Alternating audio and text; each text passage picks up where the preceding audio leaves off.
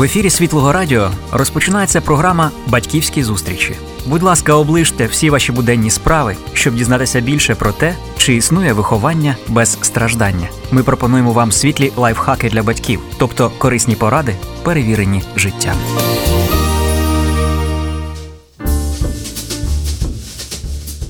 Доброго дня, шановні радіослухачі. Ми з вами живемо зараз в такий час, коли відбувається багато змін, і ці зміни особливо стосуються свідомості, поглядів, нових прогресивних думок і прагнень. Зараз люди часто піддають сумнівам і певній корекції традиційні бачення того, як жити, як навчати своїх дітей, як ставитися до свого здоров'я. І от тема освіти зараз досить гостро стоїть у суспільстві. Які знання давати дітям, щоб вони допомогли їм розвинутися як особистості, в яких умовах може розвинутися особистість дитини, як підготувати дітей до вибору професії, як розвинути її таланти при таких сильних і складних шкільних навантаженнях. Таких питань насправді дуже багато, і це те, що цікавить і непокоїть сучасних батьків, людей нового покоління. І саме ці питання ми будемо обговорювати з нашою гостею Оленою Вінник, вчителем математики і мамою, яка переймалась проблемами сучасної освіти і разом з іншими батьками створила альтернативну школу для своїх дітей. Доброго дня! Доброго дня, пані Маріано. Я хотіла би поставити вам таке загальне питання.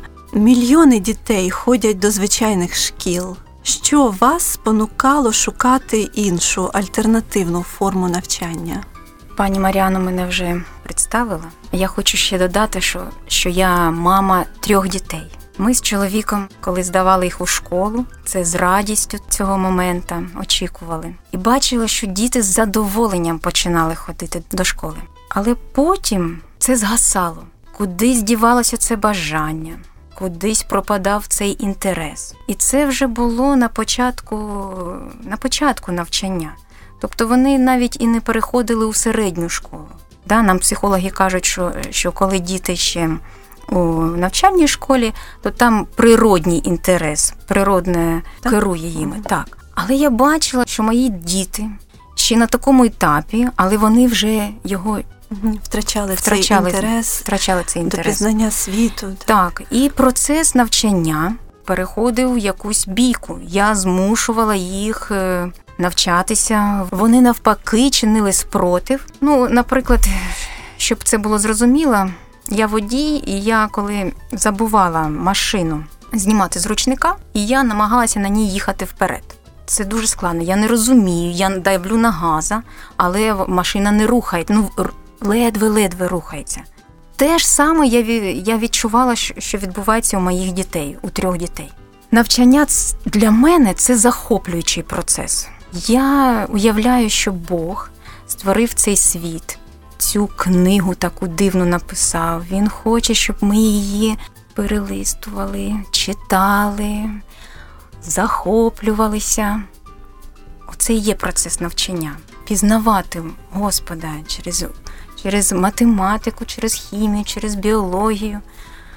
Тобто а, у вас е, християнська так, е, така альтернативна школа? Зараз так, у нас християнська альтернативна школа. Що для школа. вас важливо привнести в процес навчання у зв'язку з тим, що вона християнська? Так, оце слово християнська, це не значить, що у школі просто повинен, ну, повинна бути молитва, якийсь там християнський дрес-код, або тільки діти батьків християн можуть навчатися. Ні. Дух християнства він має проникнути через всі моменти шкільного життя. Коли ми вивчаємо математику, вона не може існувати окремо від Бога. Бог являється творцем математики. Як можна вивчати числа і Господа ставити окремо? Ні, ніяк. А розкажіть, який зв'язок може бути між, між числами і християнським світоглядом? Ну, наприклад, коли ми з дітьми казали, що я кажу, діти, чи можна продовжити чисельний ряд? Так, можна. А чи можна його закінчити? Ні, не можна. А чого? Бо завжди ми можемо додавати один і буде з'являтися якесь нове число. Ну хіба це не показує нам нескінченність, безмежність самого творця? Потім, коли ми вивчали з дітьми час, я їм казала, діти, дивіться, час. Господь е, обмежив нас часом. Ну, це наслідок да, гріхопадіння, що і е, життя людини має кінець. Так. І коли ми його вивчаємо час, ми вивчаємо, як його зчислювати Навіщо нам це потрібно? Ну просто щоб чинити якісь математичні операції. Ні. Ми бачимо, ми зараз кажемо, а Господь каже: дивіться, на русский перейду, что дни лукавы. Поэтому очень акуратно относитесь к этому, ко времени. І ми, вивчаючи математику, ми з дітьми кажемо, що нам потрібно планувати, що нам потрібно потім аналізувати, як ми витрачаємо свій час. І ми потім прийшли до висновку, що оці 24 години, які Господь одвів на добу, якщо ми е, плануємо, ми можемо і грати, і навчатися, і, і допомагати. Ну, безліч чого. Але коли ми дивимось через призму біблійну на цей час. Ух ти, дуже цікавий підхід.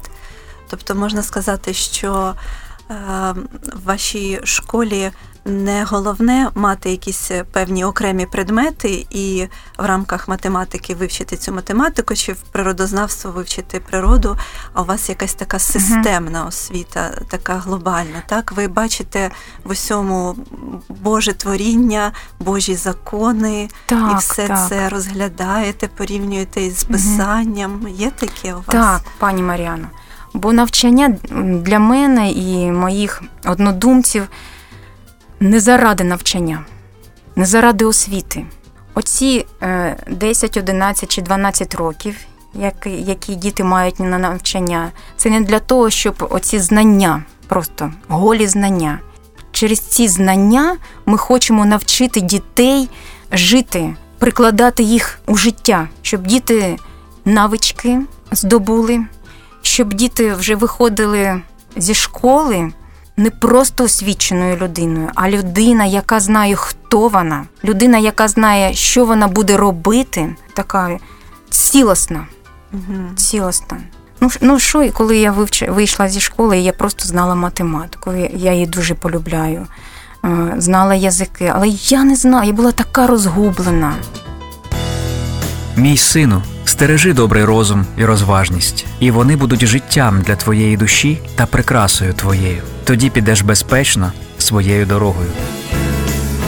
Книга приповістей Соломонових.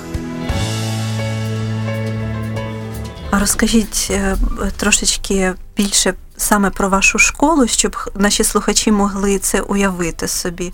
Угу. Можливо, для когось ваші ідеї будуть відповіддю на їхні пошуки. На практиці, з чого складається ваша школа, скільки учнів, де ви знайшли вчителів? Скільки учнів? Учнів це наші діти. Одна мама побачила потребу, чила потребу. Ми знали, що закон на нашій стороні. Ми можемо дітей відлучити від загальної освіти і навчати їх вдома. Прикріпилися ми до приватної школи. Вона має ліцензію і вона оцінює наприкінці наших дітей. Тобто, наскільки ми змогли їх навчити. Ми дивимось на програму, яку нам виставляє держава. Ми отой обсяг ми проходимо, але ми маємо право робити це своїми методами. Ми маємо право робити їх в такому форматі, який нам потрібен. А у нас е, ми долучаємо і проекти, і, і ми дивимось на реакцію дітей. Ми дивимося, чим вони захоплюються. І в такому руслі ще працюємо. А, тобто, у вас, е, я так зрозуміла, кілька сімей об'єдналися в таку невеличку три сім'ї, школу. три родини. Але ви знайшли все одно можливість е, винаймати кілька вчителів uh-huh. з якихось певних предметів, напевно. Так, так, так. Так, так склалося, що я викладаю математику.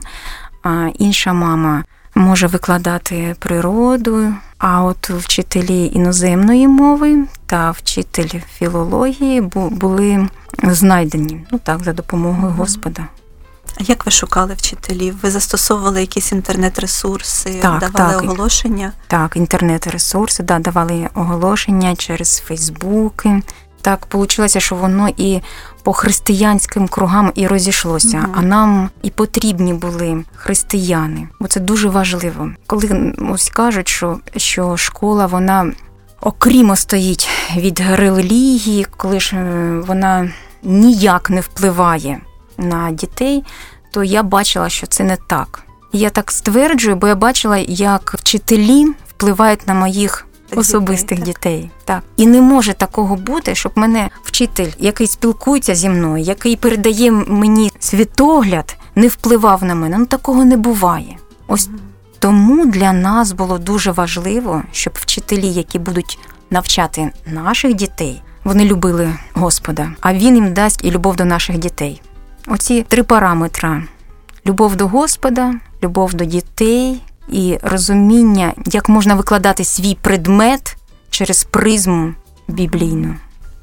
І цікаво, що знайшлись вчителі, які були теж зацікавлені в такому проєкті, саме е, е, мали одне бачення з вами і теж бачили таку потребу і бажання новим методом служити дітям, якось по-інакшому навчати їх. Так, да, у двох вчителів немає своїх ем, особистих дітей, але одна з них навчалася. Вона отримала освіту за кордоном, і вона навчалася на методиста. І вона дуже гарно бачить, як повинна бути вистроєна оця структура шкільна, як повинен, повинен бути вистроєн сам урок, за якою схемою. Дала нам таку можливість запропонувати дітям робити е, самоаналіз, щоб діти бачили, де в якої галузі їм треба попрацювати. І вони не просто кажуть діти, так, у мене не виходить ось це, а вони ставлять перед собою оці цілі і потім розписують, як вони будуть досягати цих цілей. І ще, що вона нам запропонувала, ця вчителька, це безоціночна система. В нашій школі ми не ставимо дітям оцінок. Цікаво, чому? Тому що ми побачили, що, ну, по-перше, інколи оцінки являються мотивуючим фактором, а навчатися заради високого балу це неправильний мотив. Так, він буде працювати деякий час, але не завжди. Колись спаде. Я я сама завжди навчалася ради цього. І бачу, що ти ну, це неправильно. Далі, по-друге, діти перестали один перед іншим виставляти себе на показ. Коли зникли ці оцінки, вони не немає суперництва. Немає суперництва. суперництва. Тобто, в усьому цьому ми можемо побачити дійсно Боже благословіння, наскільки Бог вас вів, Він дав вам таку ідею в серце, такий запал, все-таки не лишати все як є, а щось створити для своїх дітей. Ви молилися, ви шукали вихід, ви радились, спілкувалися з іншими батьками, і Бог приводив, навіть привів не просто вчителів, а ще й вчителя-методиста такої uh-huh. особливої альтернативної школи.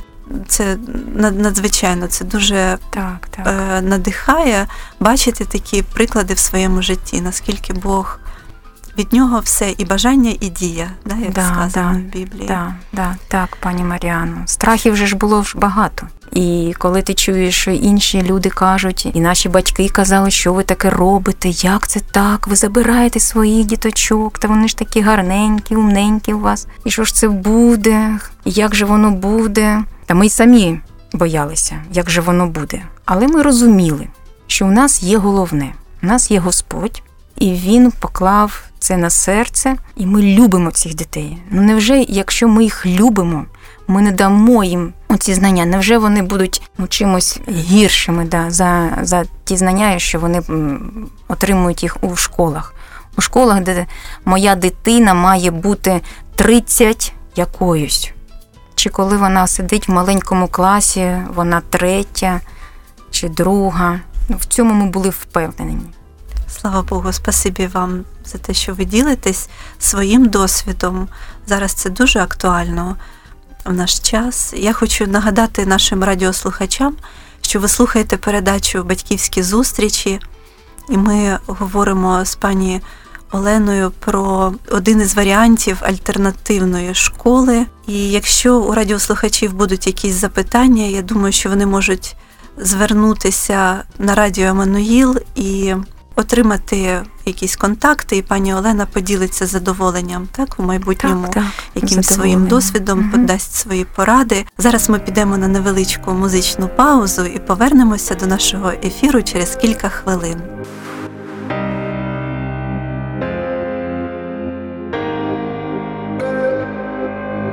Ми з вами є на цій землі, як клавіші на піаніно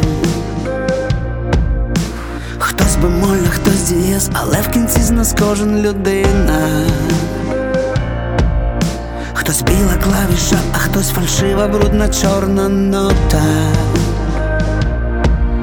Хтось завжди буде за, а хтось обов'язково буде проти. Часом так є, що хочеш заграти соло на одній струні,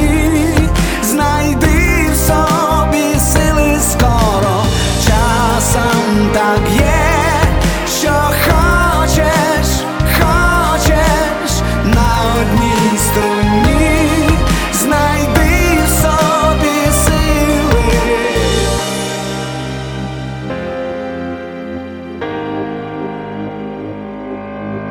І хтось придумав ще до нас, що білих клавіш трохи більше. Стоять, їх зачепити пальцем легше. І так живемо всім октав, маестро тисне на педалі. Хто пан між нами, хто пропав, вистава довга, їдем далі. Часом так є, що хочеш заграти соло на одній струні,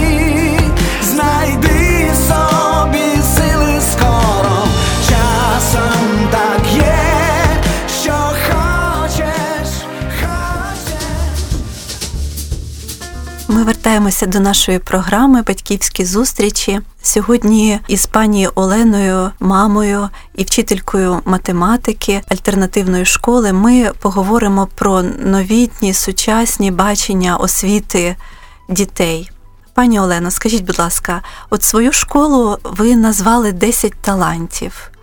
Чому? Яке у вас бачення, які у вас ідеї? Назва школи асоціюється з назвою притчі Ісуса, десь про 10 талантів. І головні ідеї, які ми побачили у цій притчі, ми хочемо і втілити у межах нашої школи. По-перше, Господь кожного з нас одарував здібностями. По-друге, у кожного з нас є можливості розвивати ці здібності на всі 100%. І по-третє, кожен з нас має дати звіт про те, як він розвивав свої здібності, як він реалізував себе, як він реалізував те, що Господь йому доручив. Коли ми обговорювали, як ми будемо організовувати наш навчальний процес, виховний процес, то ми мали це на увазі, що нам потрібно роздивлятися в дітях, показувати їм самим. Ну але їм самим і не треба показувати. Діти вони самі ведуть у правильному напрямку. І оцю сторону, оцю рису і треба розвивати. А яке у вас бачення, якщо дитина дитині важко якусь тему, наприклад, вивчити чи зрозуміти? Ну, наприклад, з математики, от вам, як до вчителя математики, питання. Uh-huh. Що ви тоді робите? Uh-huh. Як ви до цього ставитеся? Що ви говорите дитині? Так, діти кажуть, діти кажуть інколи я це не розумію. Або Ой, мені це важко. Ми їм кажемо, діти, ви самі собі ставите отакі забори. Оцей такий забор, і на нього написано Я не можу. Або Ой, мені це дуже важко. Але це неправда, це не є істина. І в нашій школі у нас є такий помічник, І ми нагадуємо дітям: давай звернемося до нашого помічника, який каже: ми маємо говорити тільки істину. А тепер пір перевіримо, чи Господь зробив тебе таким, що ти не можеш це зробити, чи він тебе обділив в чомусь? Ні. Тобто це не є істина. Я допомагаю, я роблю так, щоб дитина сама побачила, що це дуже легко. Ми кажемо, що в деяких питаннях треба докладати зусиль. Не може бути все легко. Але потім оцей вкус перемоги, оце задоволення, коли в тебе получилося, це дуже приємно. Мені було дуже цікаво побачити, як ви на уроці математики наочним прикладом якось постійно спонукаєте учнів ну зрозуміти певні принципи математичні. Наприклад, коли ви просили учня пройтись по килиму, учня другого класу, який повинен був зрозуміти, що таке периметр квадрата і що таке площа квадрата. Uh-huh, так, ви uh-huh. просили пройтись по килиму, по периметру і побігати по площі. Uh-huh, і напевно, коли дитина це вже через своє тіло проживе. От вона, мабуть, не забуде ніколи цього, так? Їй не треба буде це як просто академічні знання згадувати після канікул. От вона вже це буде пам'ятати. Так, так, це дуже важливо, коли ми не формулою запам'ятовуємо, що периметр це те-те-те-те-те, а щоб площу знайти, треба помножити ширину на довжину. А коли дитина знає, що таке площа, що вона складається з маленьких квадратиків, і вона ніколи вже не попутає з периметром. І взагалі, знання, може, я це вже казала, що знання ну, я дуже хочу, щоб вони були прикладними щоб вони не просто заради освіти були, а щоб це те, чим ти користуєшся.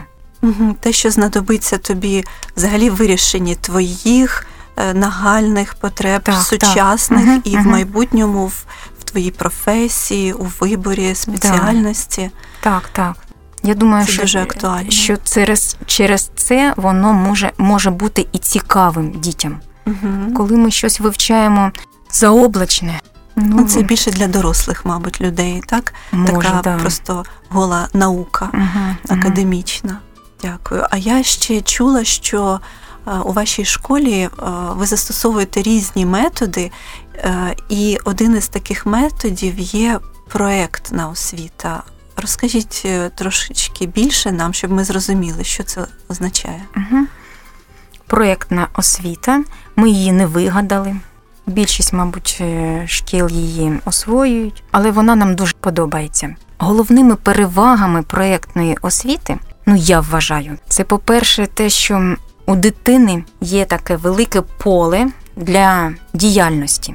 Діяльність може бути в різному напрямку. По-друге, до проєкту можуть залучатися і батьки. Оце тут спілкування дітей з батьками, зацікавленість батьків у навчальному процесі дітей. Це друга гарна річ.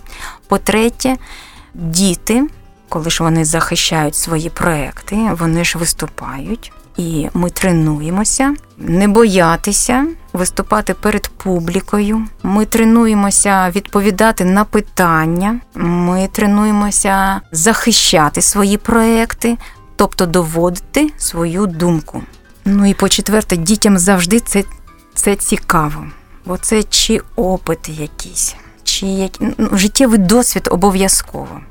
Обов'язково. А наведіть приклад якогось із проєктів, щоб ми могли більше угу. зрозуміти, про що мова. Дякую, дякую. Самий перший проєкт, який був у нас, це створення своєї власної книжки. Спочатку діти, коли почули, вони сказали, та ні, ну ми ж не письменники.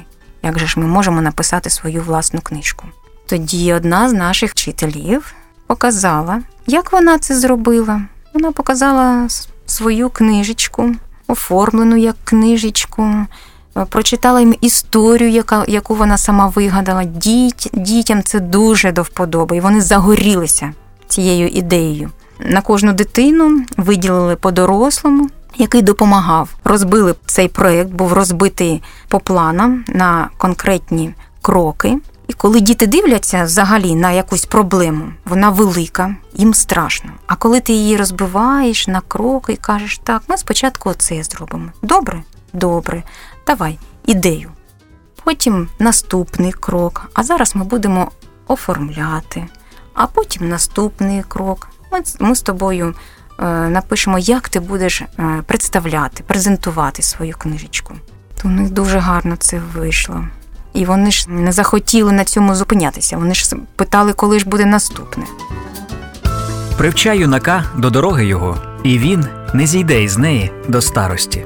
Книга приповістей Соломонових. В ефірі Батьківські зустрічі. Програму веде Маріанна Бондарькова. А зараз які проекти в вашій школі? Мені дуже сподобалася ця задумка. Одна з вчителів запропонувала провести цей місяць під назвою Ремесло. Діти не чули ніколи таке слово, що воно означає. Ми їм почали розповідати. Діти, це все те, що ми робимо своїми руками. І це те, що ви можете робити своїми руками. Діти навчалися пекти гофрі. Діти навчалися робити привітальні відкриточки, Листівочки. листівочки. Ходили до ганчарної майстерні, їм дуже вподобалось. Вони побачили, що вони можуть своїми руками робити такі речі. І це придавало їм сили, робило їх впевненими в собі. А, а потім, ще коли ми приготували оці вафлі гофрі та ще е, супчика зварили, то ми вирішили, це було перед Різдвом. Біля нас були люди без ем, житла, бомжи ми їх називаємо. Да?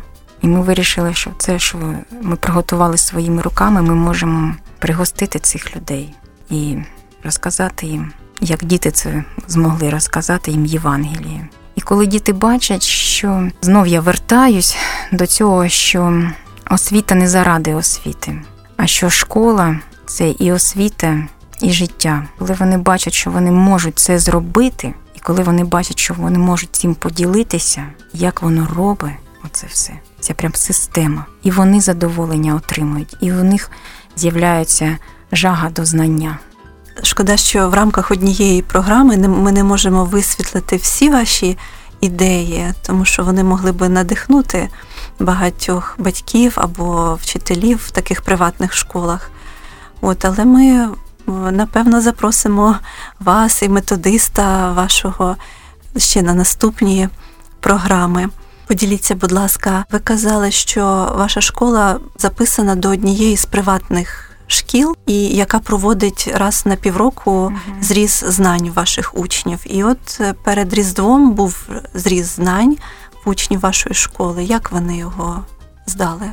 Мабуть, тому що у нас була складніша програма трошечки. А цей так, а екзамен, який вони здавали, там було е, були завдання легше, тому все пройшло гаразд. Діти отримали ці високі бали, але вони навіть не питали про бали. А ми боялися, що вони нам зададуть це питання, які бали. От ми думали, чи вообще, чи пам'ятають вони про бали, чи головне це для них.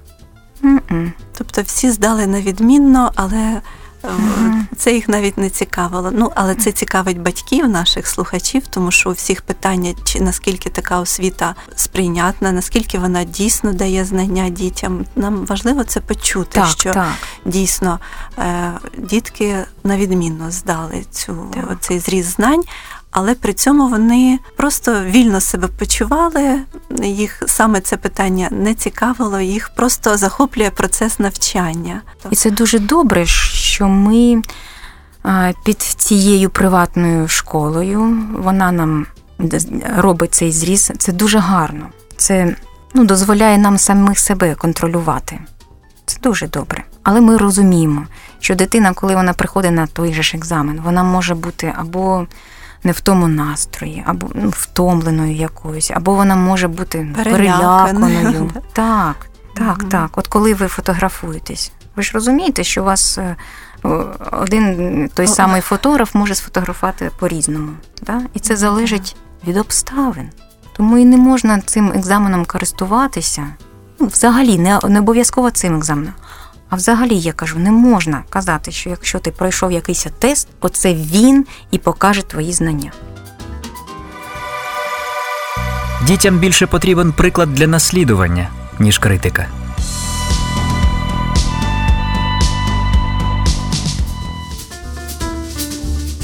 Ну, а що вас найбільше радує зараз, коли ви бачите от щодня процес освіти, як е, учні розвиваються, як ці дітки ростуть, що вони здобувають у вашій школі? Що вас радує? Діти. Діти, коли вони кажуть, нам це подобається, ми хочемо навчатися. Це дуже нас радує, це надихає. Але ж бувають моменти, коли вони можуть там щось і по-іншому сказати. Ну тоді я вже знаю, хто за мною стоїть і хто цим процесом керує. Це дуже є важливим. Я розумію, якщо батьки будуть так робити, як е, користуватися нашим досвідом, вони повинні розуміти, що будуть такі моменти, коли треба собі нагадувати, що Господь з тобою. Він хоче, щоб щоб твоя дитина розвивалася не тільки в академічному напрямку, але й в духовному, і що Господь на твоїй стороні. І треба йти тільки цим шляхом. Дякую вам, пані Олена. На завершення програми попрошу вас сказати кілька слів батькам сучасним для натхнення, для мотивації. Що б ви хотіли їм передати? От які ваші такі найголовніші думки, ваше послання? Уже на родном языке скажу тогда. С Богом все возможно, дорогие родители. И слава Богу, в нашей стране есть возможность обучать детей на дому, есть возможность открывать христианские школы. Если вы знаете того, кто имеет власть, если вы лично знакомы с Господом, нет ничего, что невозможно для, лично для вас.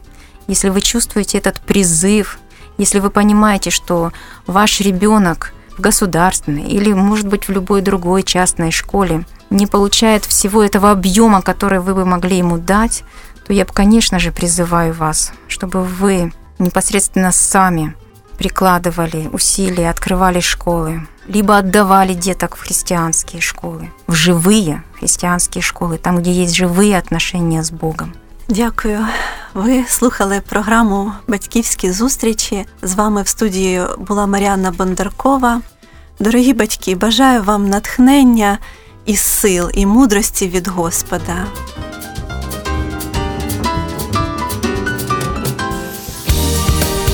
Завершилася програма Батьківські зустрічі. Актуальні теми сімейних взаємин продовжимо розглядати у наступних програмах. До нових батьківських зустрічей в ефірі Світлого Радіо.